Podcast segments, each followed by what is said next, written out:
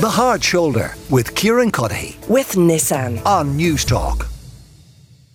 I want to remind you of a conversation we had a little bit earlier on the show, and it was about that proposal to introduce free GP care for all in this country. The ESRI say we could do it within three years, and it might cost as little as 400 million euro, anywhere from 400 to 800 million euro. And the model, the system that we would be aping most closely is the system across the water in the UK. So Dr. Hussain Gandhi, who's a GP in Nottingham, is with me now to help us make sense and understand that system, if it is indeed the system people want to see in operation uh, here. Hussain, you're very, very welcome uh, to the show, and thanks a million for taking the time to join us. Uh, we might start with, well, I guess with your employment status. Um, in, in your system, in the NHS system, are, are you a private operator as a GP, or are you an employee of the NHS?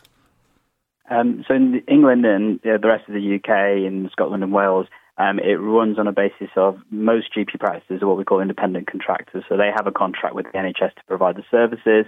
There'll be some GPs potentially that are partners in that um, independent contract. So they effectively are the employers and they run the practice. And then you'll also have other GPs who work as salaried or locums, so who work providing services. And then obviously you've got the other health service um, uh, individuals like nurses, physios, pharmacists that work within that. So it is technically a, you could consider it as a private contract, but a contract in agreement with the NHS under the terms of the NHS contract, which is decided by NHS England and the uh, BMA. Okay, so so you're you're not a public sector worker though. Uh, by definition, we are because we do work for the Okay. NHS, but it's a, a signed contract is probably the best way of thinking of it. Okay, so you are paid a set salary every year. Your your income is not dependent on how many patients you see, is it? No, it is. Um, so in general practice in the UK, um, in England, Scotland, Wales, apologies, making sure I'm not don't make this uh, you get a set amount per registered patient. So on average, across the entire of England and Scotland, Wales, it's about 157 pounds per registered patient. Um, and then there are some local contracts that places may have, depending on what particular extra services they offer above that standard contract. That allows access um, no matter how many times the patient makes contacts, whether they make no contacts at all during that entire year, or whether they make 100 contracts uh, during that entire year. Okay, so that's that that is the same system we have here for medical card patients. Effectively, medical card patients are registered with a GP practice, and the practice gets paid a certain amount per patient, depending on the age profile of that patient, and that is regardless of whether they're never there or whether they're there all the time. You have that system for essentially the entire population. Is that that's a fair description? Is it? yeah. There, there are there are some changes that are made based on age, um, deprivation, that kind of stuff. Very minor changes. So, like I said, the average is about 157 pounds per patient at the last time that it was kind of checked and rectified and stuff. So does any on a daily basis does any money change hands in a GP practice? Are there people paying for any services? Very rarely. So there are some things that are considered outside of the NHS contract. So, for example, if patients are needing uh, private medicals done, for example, for business reasons, um, you know, driving medicals, that kind of stuff, then they would be an extra contracted service. So then they would normally pay for those. Um, if reports are needed for other kind of medical issues, like, for example, schools or other kind of things, or letters that are not considered NHS, so there are some standard um, and certified kind of um, letters and things that we would do. Um, so, for example, a referral letter, you wouldn't be charged for that. Um, however, if you wanted a letter because you didn't want to go into work and that was not a standard sick note, then that would be charged for, for example. Um, but it's it's there's not that many private services offered. There are some things, certain types of travel vaccinations and other services that practices can offer on a private basis, but there would need to be things outside of the standard contract. And so is there a limit on how many patients that you are meant to see per day?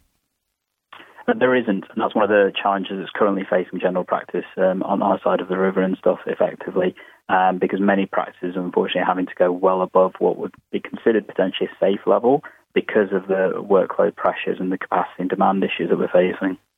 Okay, so tell me a bit more about those capacity issues and the demand issues.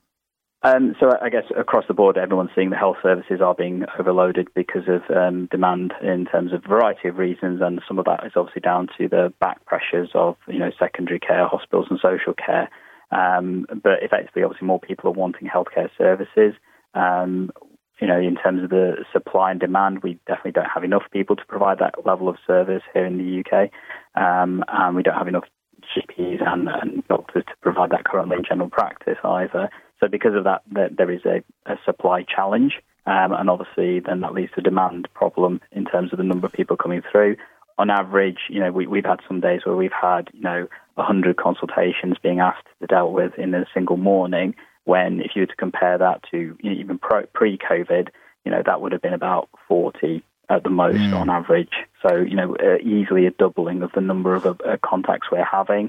And that doesn't include all the other stuff that obviously practice needs to do in terms of managing medications, referrals, administration for patients, you know, the, the background stuff that obviously many people don't if that didn't happen, then actually the health of the general population would significantly change. And so, what's the consequence then, uh, Hussain, in terms of waiting times to get in and physically see your local general practitioner, and then possibly a knock on impact on local emergency department presentations?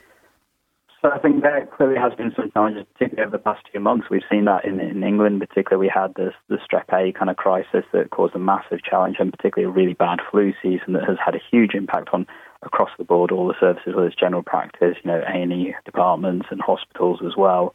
Um, so because of that, you know, there has been a, a bigger pressure. So more has been focused on acute care. That has meant that chronic care has suffered. So people with, you know, um, less, you know, urgent problems haven't been able to get an appointment that day. Waited, and then obviously that's now become more of a problem for them because they've had to wait when actually if it, there was capacity to see them earlier on, maybe it wouldn't have been as severe. And then because of the backlog issues we've got with hospital services, obviously a lot of those patients who have been waiting for a prolonged period of time, for example, patients for operations, you know, um, specialist opinions, that kind of stuff, obviously they continue to wait. Um, and because of that challenge, they obviously become more urgent as time goes on as well. So it is proving really difficult, and obviously that is having an impact on how long people are having to wait. So, you know, previously in my practice, for example, we would have on average a wait of at the most two to three weeks for a routine appointment. We're now hitting, you know, three to four, four to five, even on some day weeks and stuff. Can I ask? Uh, there, there, there would be some people who here in Ireland who say would be opposed to free GP care, and it's it's more of a principle thing. You know, they feel if people can afford to pay for it, they should pay for it, and reliance on state handouts. Let's set all of that aside for a moment. Um, the other concern people express, people who in principle would be all for this, is that our general practice system at the moment is already at capacity and overstretched, and they fear that once you provide free care to everybody, that the consequence is people then will turn up more to the GP. And that was the experience maybe with, you know, kids and under 12s when free GP care was extended to them. I mean, mm-hmm. is that your experience? And I appreciate maybe you don't have a basis for comparison. This isn't like you've mm-hmm. kind of recently segued into this system. But I mean, would you suspect people will turn up more often to a system that is already overstretched? I think whatever the system is, it's important to remember that there needs to be enough of a supply in order to meet the demand.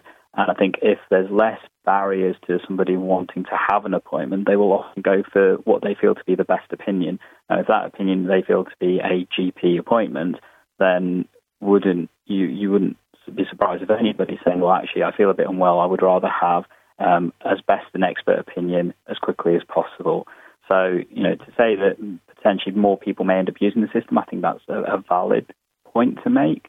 Um, I think generally a lot of people try to use the healthcare system as best as appropriate. Um, but similarly, there are a proportion who feel their own health anxieties take precedent and will absolutely contact at the first point of any form of ill health.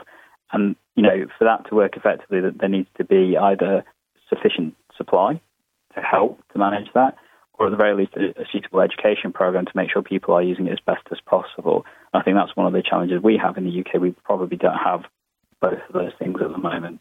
All right. Well, listen, Hussain, thanks a million for taking the time to speak to us uh, and helping us explain uh, the system, what works well in it and what doesn't. Four to five week delays to get a routine GP appointment.